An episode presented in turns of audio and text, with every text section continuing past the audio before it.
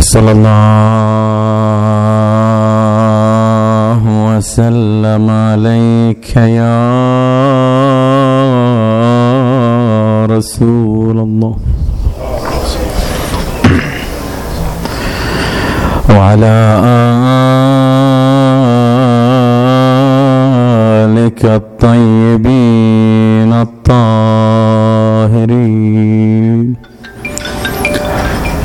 صلى الله وسلم عليك يا مسموب يا مظلوم يا صاحب القبر المهدوم قضى الزكي فنوحوا يا محبي. وابكوا عليه فبالأملاك تبكي. قضى ابن فاطمة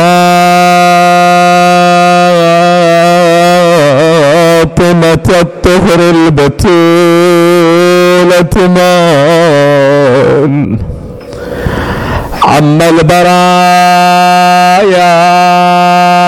جميعا في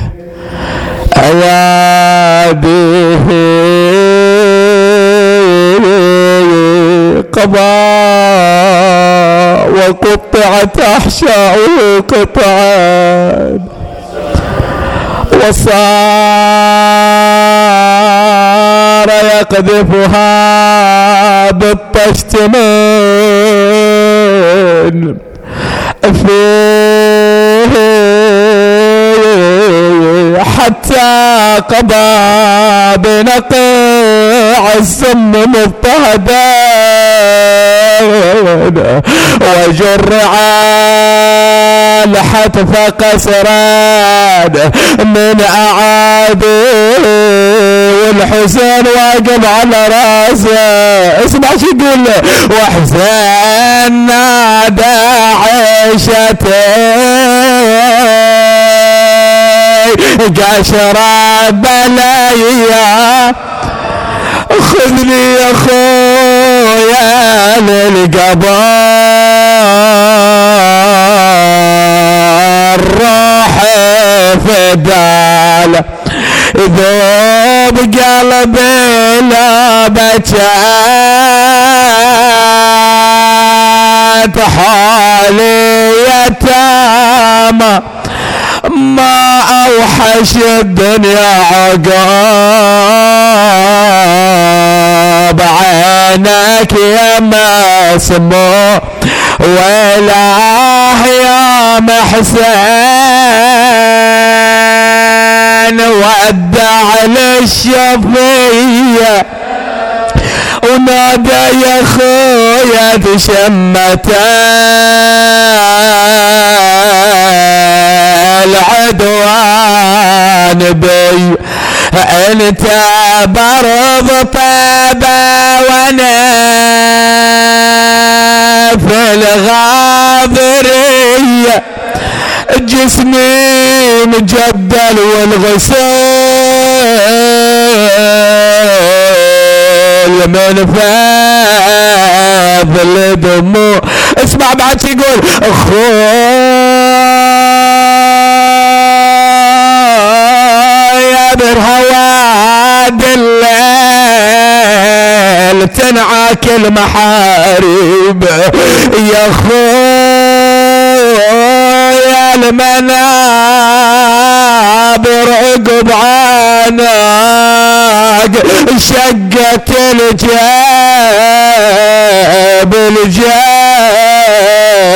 يا خويا عقب عناق عيش فلا يطيب فلا يطيب فلا يطيب.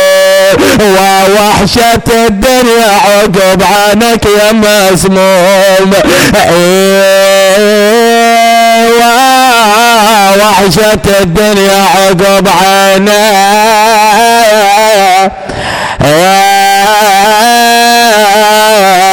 يا مسمى لكنما الأمر والمرجع لله. لا حول ولا قوة إلا بالله العلي العظيم. ورد عن سيد الخلق صلى الله عليه وآله أنه قال الحسن صبط من الأصباط الحسن سيد شباب أهل الجنة. بذكره صلوا على محمد وآل محمد صل وسلم على محمد وآل محمد. للإمام الحسن المجتبى سلام الله عليه. العديد من الألقاب. بعض هذه الألقاب تعطينا دلالة عن شخصية الإمام عليه السلام. بل تعطينا ولاء للإمام سواء كان ولاء عقائديا أخلاقيا سلوكيا. بل حتى في معرفة شخصية أو تفاصيل حياة الإمام عليه السلام. الصحيح منها على وجه الخصوص. من هذه الألقاب ثلاث ألقاب سنذكرها وهي لقب الصبت ولقب الزكي ولقب السيد. الصبت معناه الولد لكن عندما قال أو يقول رسول الله أنه أن الحسن سبط من الاسباط هل يريد أن يقول أنه ولد له فقط أم أن المراد أكبر من ذلك؟ لما قال سبط من الاسباط هذه لفظة الاسباط موجودة بالقرآن الكريم. قولوا آمنا بالله وما أنزل إلينا. وما انزل إلى إبراهيم واسماعيل واسحاق ويعقوب والاسباط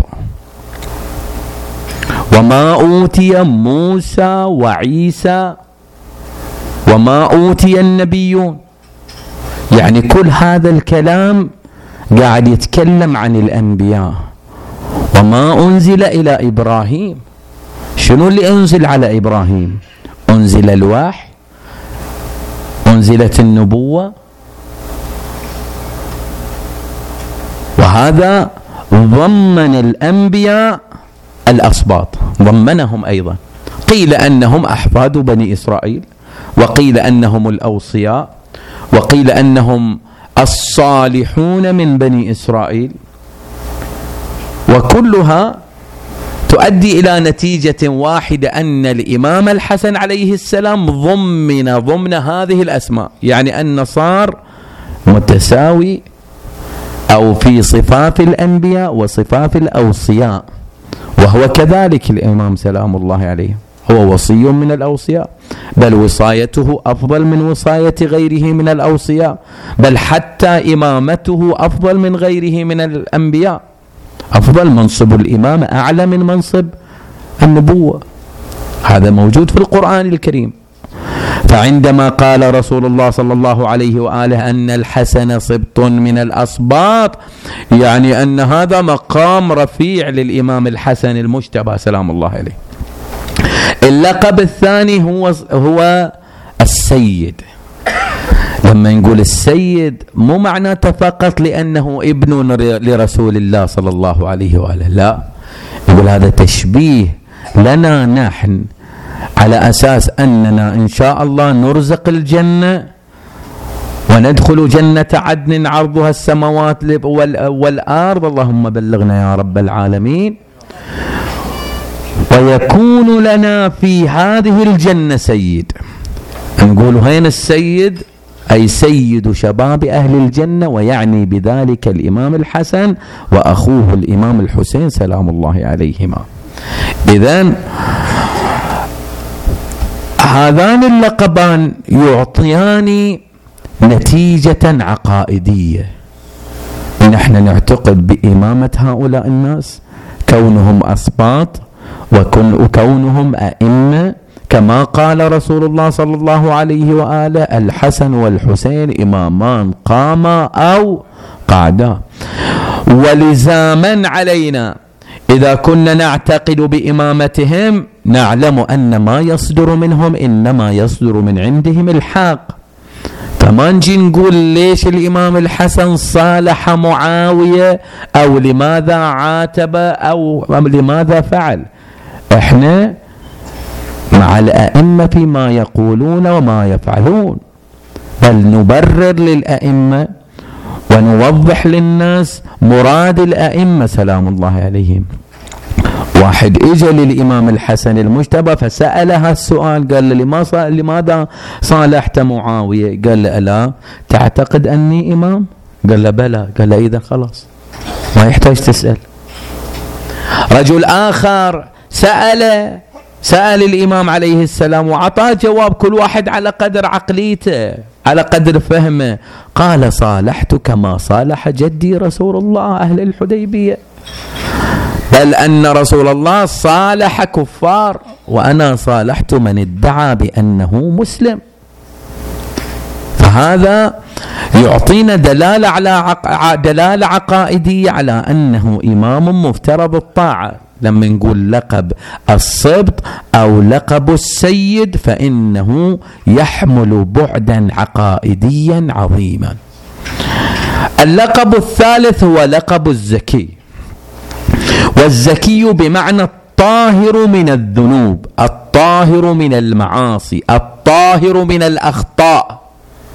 حتى الأخطاء منزه عنها الامام عليه السلام منزه عن أي حركة قد تؤدي إلى هتك شخصيته.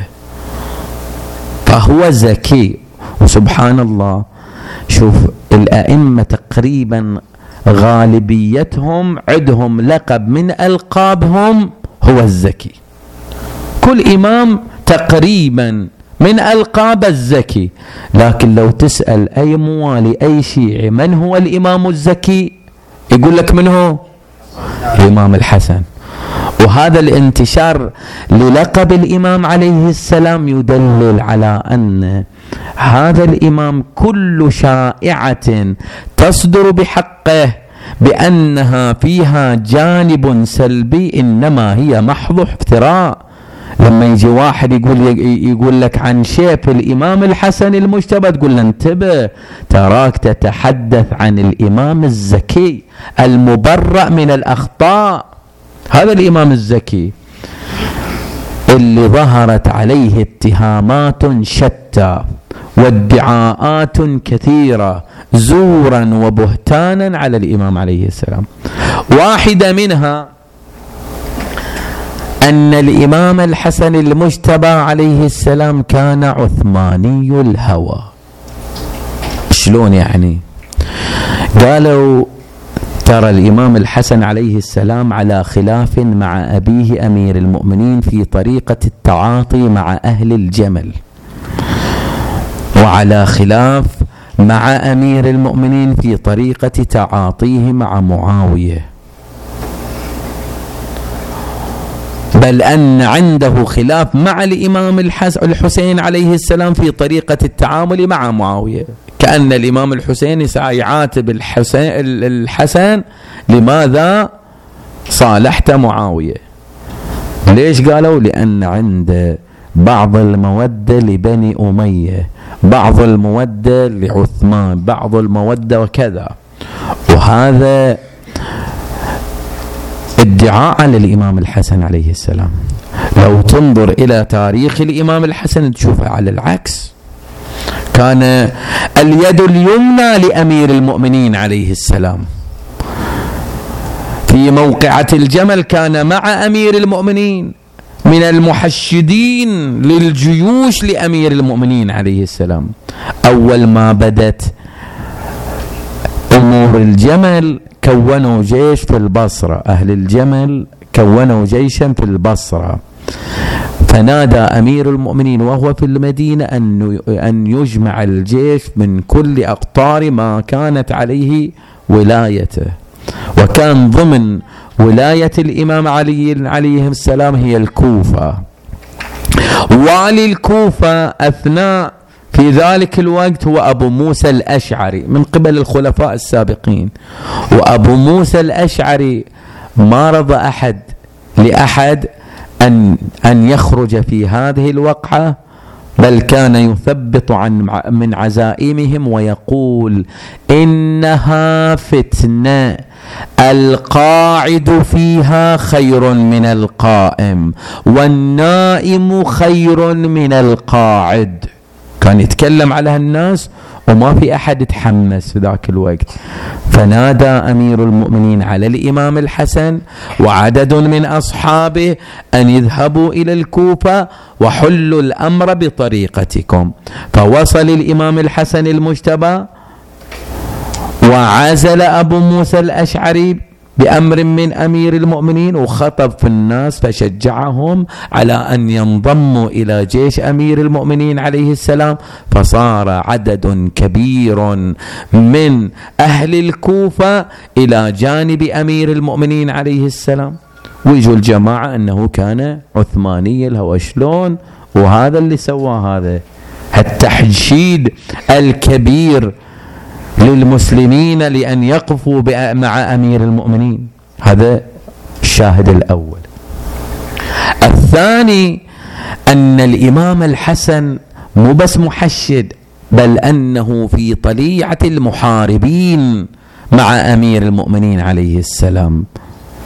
لما بدأت الحرب كانت النزال رجل لرجل فيطلع واحد من جيش الجمل ينادي هل من مبارز فما يبرز إليه إلا الإمام الحسن أو الإمام الحسين.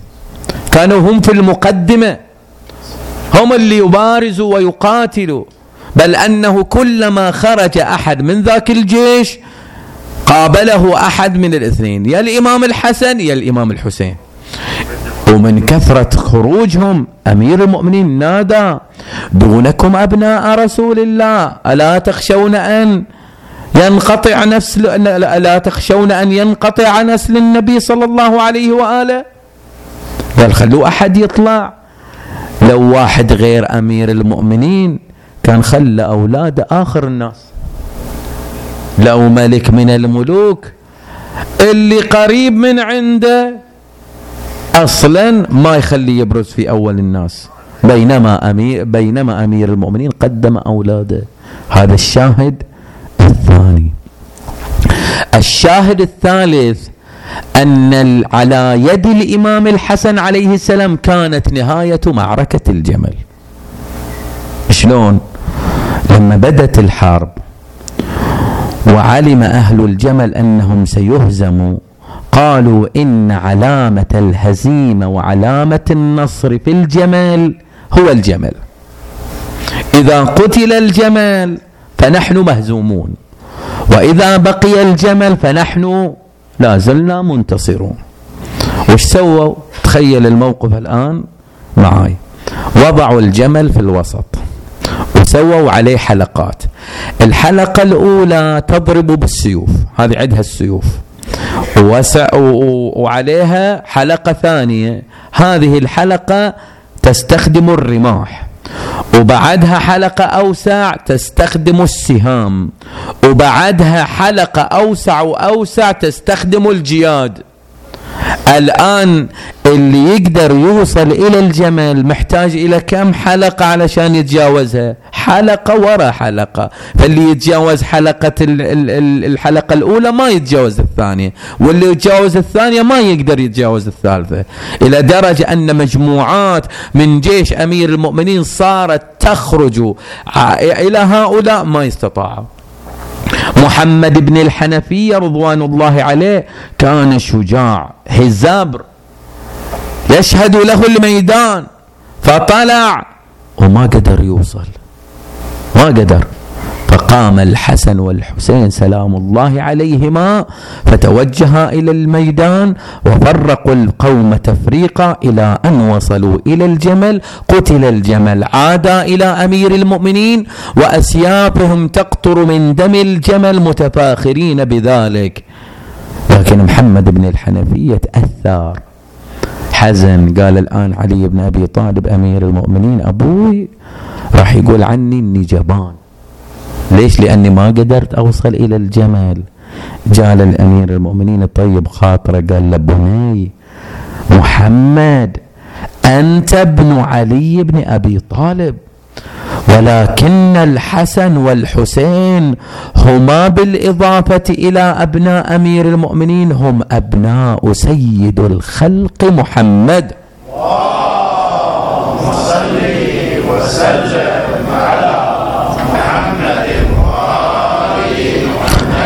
هذه الشواهد التاريخية تدلل على أن هناك أقلاما مأجورة تريد أن تقلل من مقام الإمام الحسن عليه السلام. وإلا التاريخ يشهد أن الإمام الحسن كان مع أمير المؤمنين. من أين جاءت هذه الأقلام المأجورة؟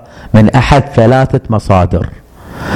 إما أقلام أموية وتعرف بعد بني أمية وحرابهم ومشاكلهم مع أمير المؤمنين من بداية الإسلام إلى ما كان عليه الإمام الحسن المجتبى عليه السلام. والأقلام الأخرى هي الأقلام الزبيرية. لما صار الخلاف في حرب الجمل ظهروا أبناء الزبير من عبد الله بن الزبير ومصعب وربعهم في الخلاف مع أهل البيت عموما والإمام الحسن والإمام الحسين خصوصا فصاروا يروجون الإشاعات على الإمام الحسن حتى لا يظهر مقامه الأقلام الثا... الأقلام الأخرى هي الأقلام العباسية يريد قللوا من الإمام من الإمام الحسن على وجه الخصوص ليش؟ لأن أكو ثورات قامت ضد بني العباس قيادتها أحفاد الإمام الحسن المجتبى. وعلشان يخلوا ما يعطوا الوهج الكبير لهذه الثورات صاروا يقللون من مقام الإمام الحسن عليه السلام. فتجد أقلام العباسيين لما يجي واحد يبرز من أحفاد الإمام الحسن المجتمع قالوا له أيبرز ابن كثير الزواج والطلاق؟ هالشكل قاعدين يتكلموا عن الإمام الحسن المجتبى عليه السلام حتى يضعفوا همم ثورات أبناء الإمام الحسن المجتبى عليه السلام. الشبهة الأخرى هي كثرة زواج الإمام وكثرة طلاقه وطبعا شبهة طويلة عريضة في الحديث عنها وفي الحديث عن تفاصيلها لكن إحنا نورد سبب هم يتكلموا عنه. سبب أن من كأن الدلالة على أن الإمام الحسن المجتبى كثير الزواج وكثير الطلاق هو سوء اختياره لزوجته جعده ولا اللي واحد عنده زوجات قليلة المفترض أن يقدر يحصل على زوجة بعناية الاختيار لكن كثرة الزواج وكثرة الطلاق تخليه ما يميز بين العدلة واللي مو عدلة وهذا الدعاء خاطئ الدعاء على الإمام الحسن المجتبى عليه السلام. وإلا تشوف مثلا إذا كان قاعد تقول ينال من الإمام الحسن على هذا المضمون زوجات أنبياء مو كانت غير صالحات كافرات.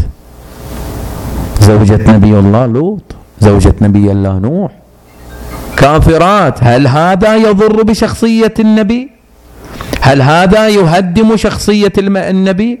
هل هذا يعني يعطينا دافع أن ننال من نبي من الأنبياء لأن له زوجة كافرة؟ هذا ما أثر. ما أثر في أدائه لمهمته لدعوته.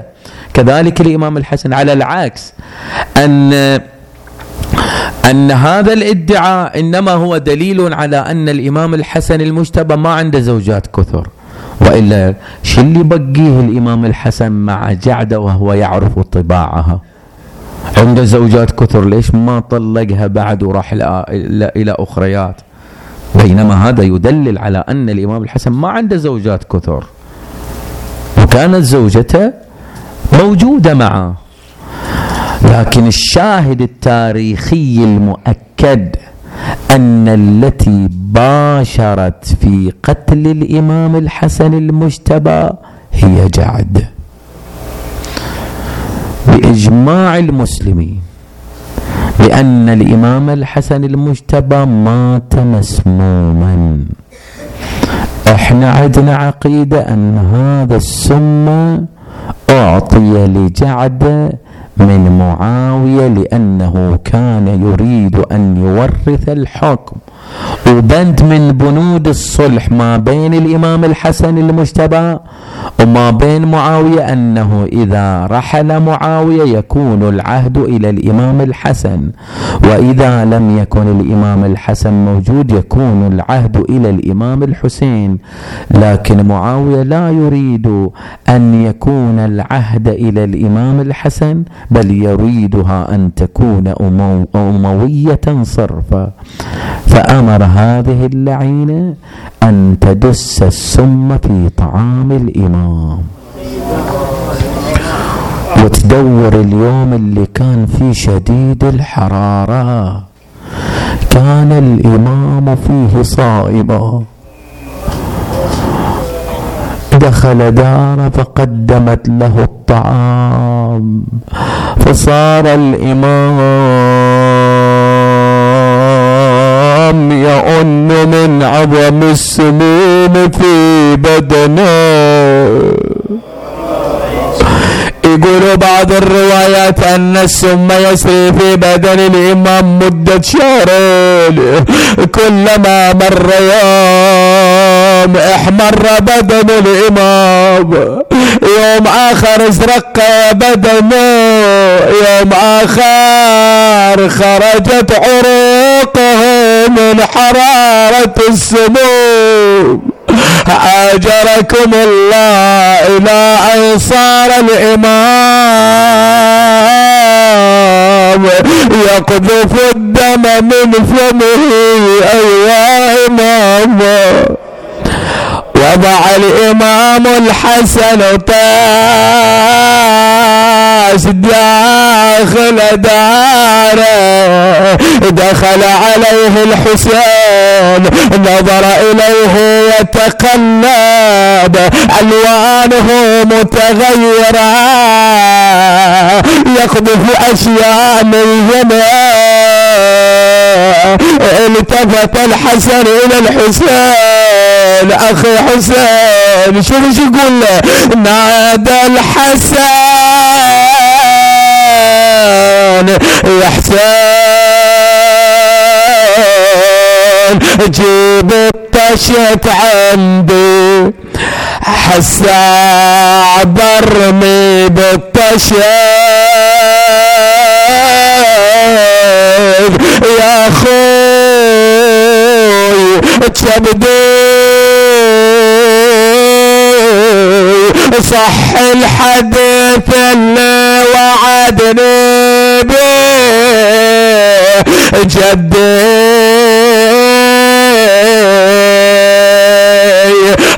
أنا أموت المسمار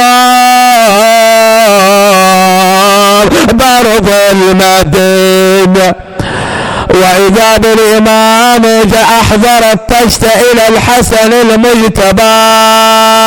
صار الإمام يا شيعة يقذف الدماء من فماء وكانت تخرج معه قطاع التفت إليه الحسين.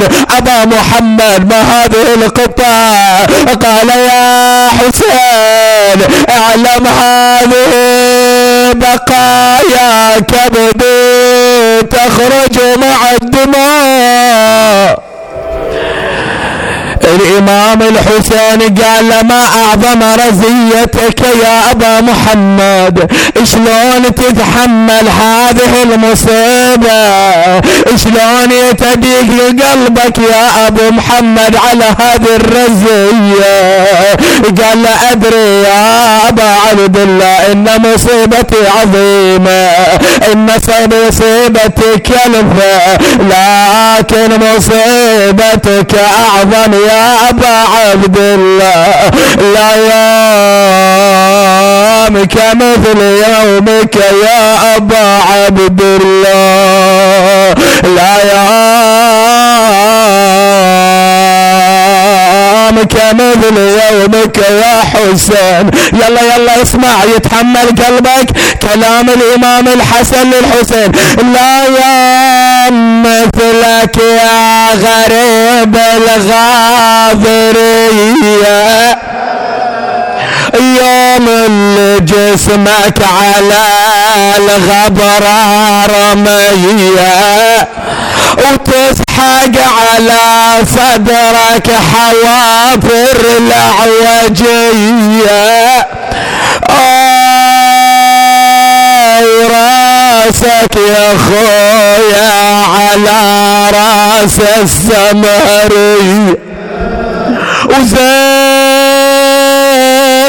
يا خويا تدخل المجلس هدية.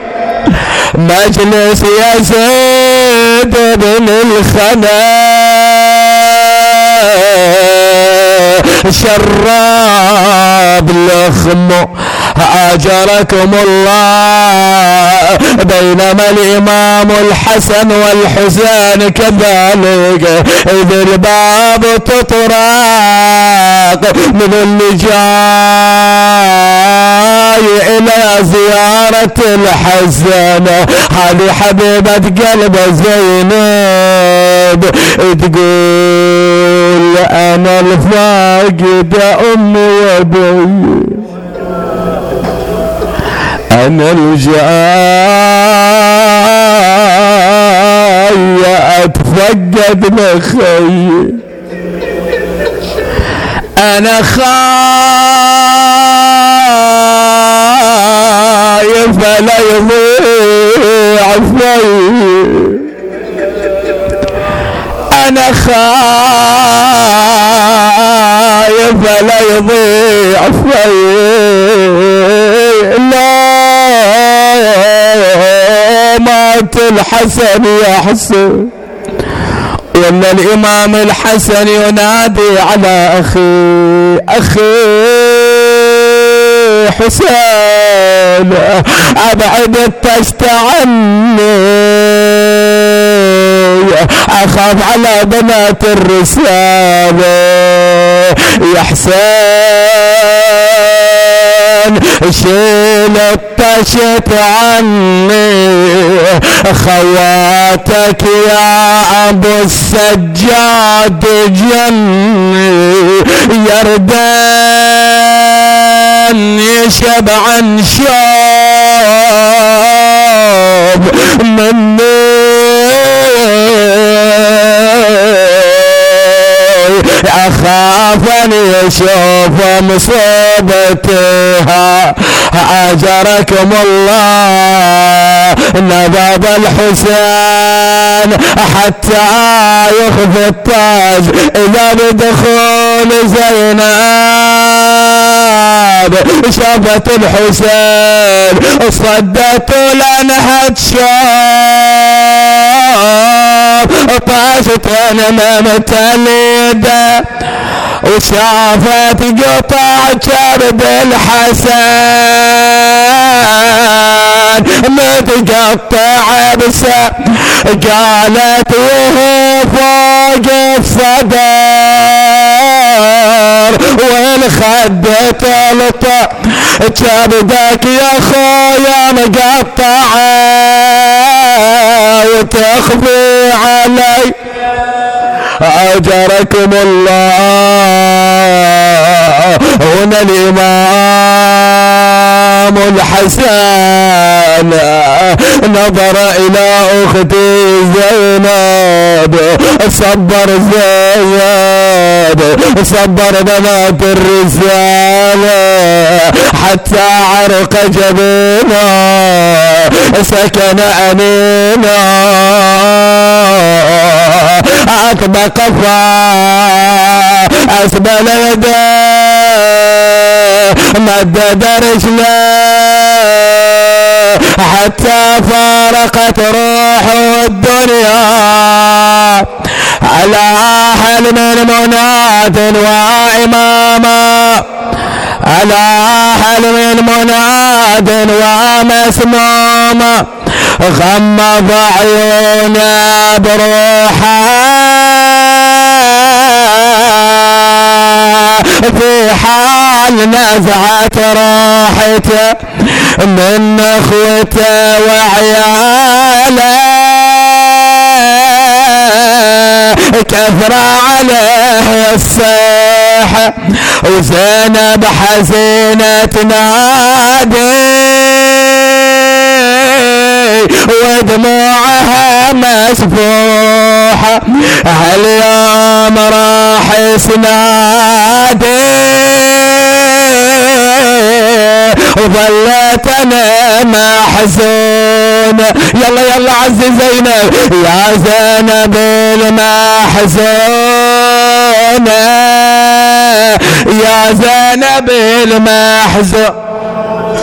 يا زينب المحزونة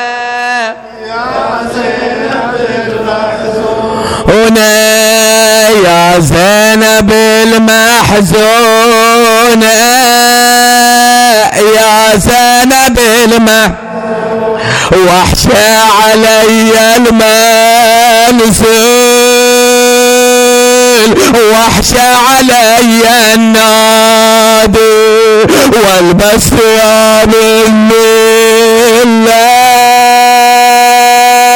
من راح عني سناد في داعة الله رايح عنا يا صبت الهادي.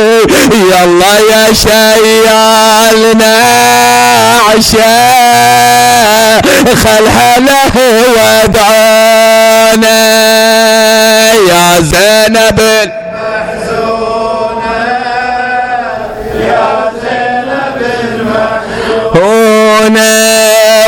وحسين ظل ينادي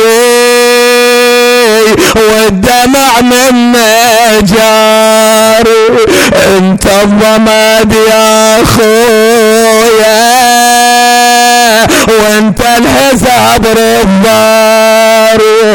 انت تموت بسمك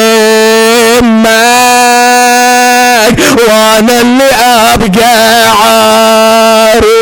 في كربلاء يذبحوني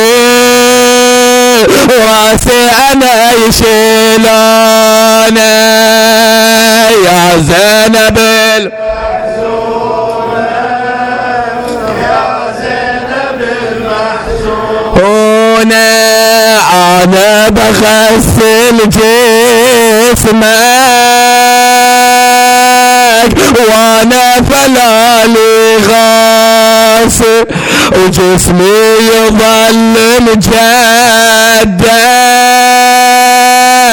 والدم من سايل ونعشك أنا باشيله ونعش فلا لا شايل يا ليتك شيل ثواني يوم العدا يحرقانا يا زينب.